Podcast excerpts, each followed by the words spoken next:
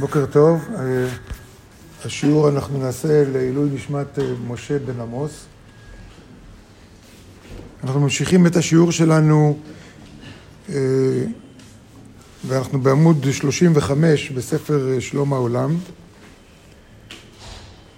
הרב אשלג כותב על העניין של היחיד והציבור, כל העולם ציבור אחד וחברה אחת. כותב כך, ולא יהיה זאת לתמיהה מה שאני מערבב יחד את שלומו של ציבור אחד עם שלום העולם כולו. עכשיו, זה לא רק היחיד והציבור, אלא אם כבר אנחנו דואגים לציבור, נניח הציבור, אה, רק החברים שלי, או רק הקבוצה שלי, או רק השכונה שלי, אומר, זה קשור לשלום העולם. אתם מחפשים לדעת למה אין שלום בעולם? צריך לדעת שגם גם כל העולם בנוי, כמו שאנחנו, הציבור בנוי מיחידים, ככה העולם בנוי ממדינות או מקבוצות. כי באמת כבר באנו לידי מדרגה כזאת שכל העולם נחשבים רק לציבור אחד ולחברה אחת. זה מאוד מעניין שהוא כותב את זה, ובהמשך הוא כותב את זה בצורה יותר ברורה. שהעולם כולו, העולם כולו הוא... זה מפריע.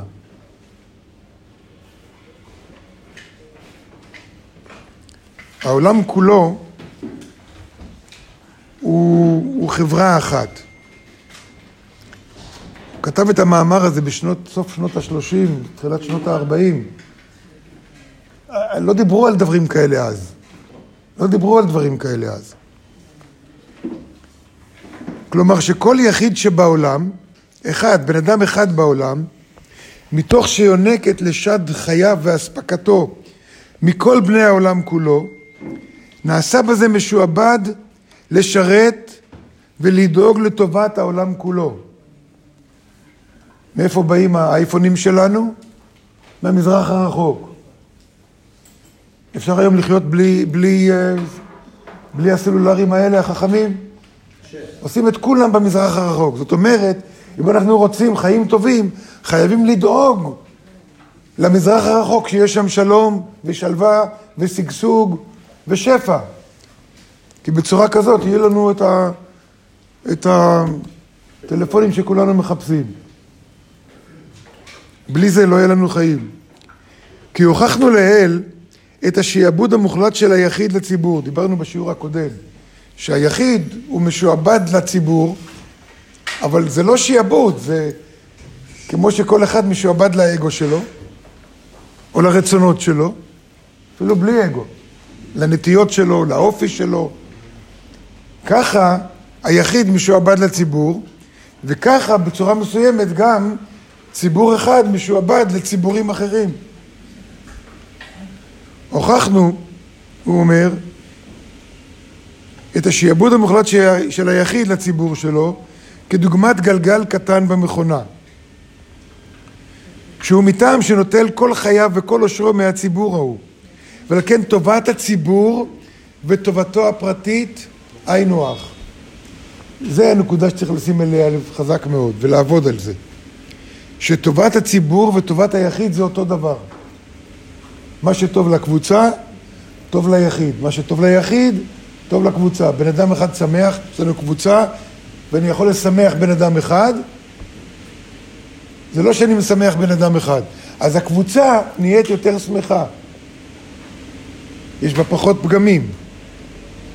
וכן להפך, באותו השיעור שאדם משועבד לעצמו, כלומר, לפי הצרכים שלך, אני צריך את זה, אני חייב שיהיה לי את זה. באותו רמה הוא משועבד לציבור, כי מאיפה יבוא לו מה שהוא רוצה? כל אחד מאיתנו, יש לו את הצרכים שלו. כל אחד לפי האופי שלו, יש לו את מה שהוא רוצה בחיים. אחד אוהב קפה כזה, אחד אוהב קפה כזה. מאיפה יבוא הקפה הזה ומאיפה הקפה הזה? יש חברה שמייצרת את זה, ויש חברה אחרת שמייצרת את זה. זה בא מפה, זה בא מחוץ לארץ. אני אוהב דווקא את ההוא שמייצרים שמה. כל אחד לפי הנטייה שלו, הוא משועבד לעצמו, ואין לנו בעיה עם זה. ככה אני עכשיו צריך לדאוג שבמקומות שמייצרים את מה שאני אוהב, שיהיה להם טוב שמה, כי אם לא יהיה להם טוב שמה... זה שהוא כתב את זה בשנות ה-40, היום רואים את זה. היום סין לא תהרוס את ארצות הברית, כי בזה היא תהרוס את הכלכלה שלה. וארצות הברית לא תהרוס את סין, כי בזה היא תהרוס את הכלכלה שלה, וכן הלאה וכן הלאה. יש יותר זהירות היום. יש יותר זהירות היום.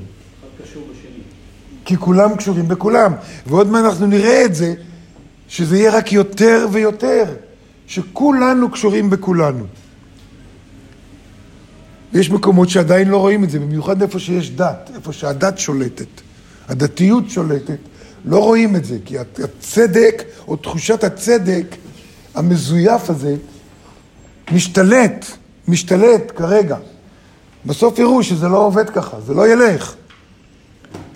זה לא הולך בשום מקום, זה לא הולך באיראן, זה לא הולך במדינות הקומוניסטיות שהיו פעם, במדינות טוטליטריות, זה הולך תקופה מסוימת. צפון קוריאה, זה הולך תקופה מסוימת.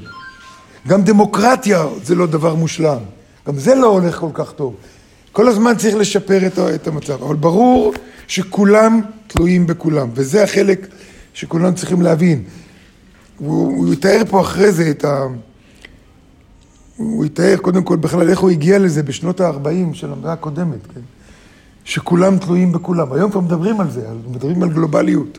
מדברים על זה שכולנו כמו כפר גלובלי אחד. והוא אומר ש... שבמה תלוי רמת השעבוד שלי לציבור? זו השאלה, עד כמה אני משועבד לציבור שלי. אבל קודם כל, קודם כל לראות את זה שאנחנו בתוך המרכז לקבלה, כולנו תלמידים של המרכז לקבלה, ברור שאם אנחנו נדאג למרכז לקבלה, נכון?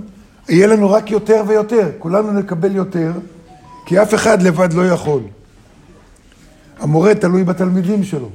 לא יהיו לו תלמידים, הוא לא יהיה מורה. נכון? תלמידים תלויים במורה שלהם. לא יהיה מורה, לא יהיה לך ידע, לא תוכל לגדול. כולם תלויים בכולם, וכולם צריכים לשרת את כולם. מבחינה זאת כולם שווים. כולם שווים. נכון, תפקידים שונים, גלגלים שונים יש במכונה, אבל כל גלגל הוא חשוב, כי אחרת הוא לא היה חלק מהמכונה הזאת. עד כמה השעבוד הזה מגיע אלינו?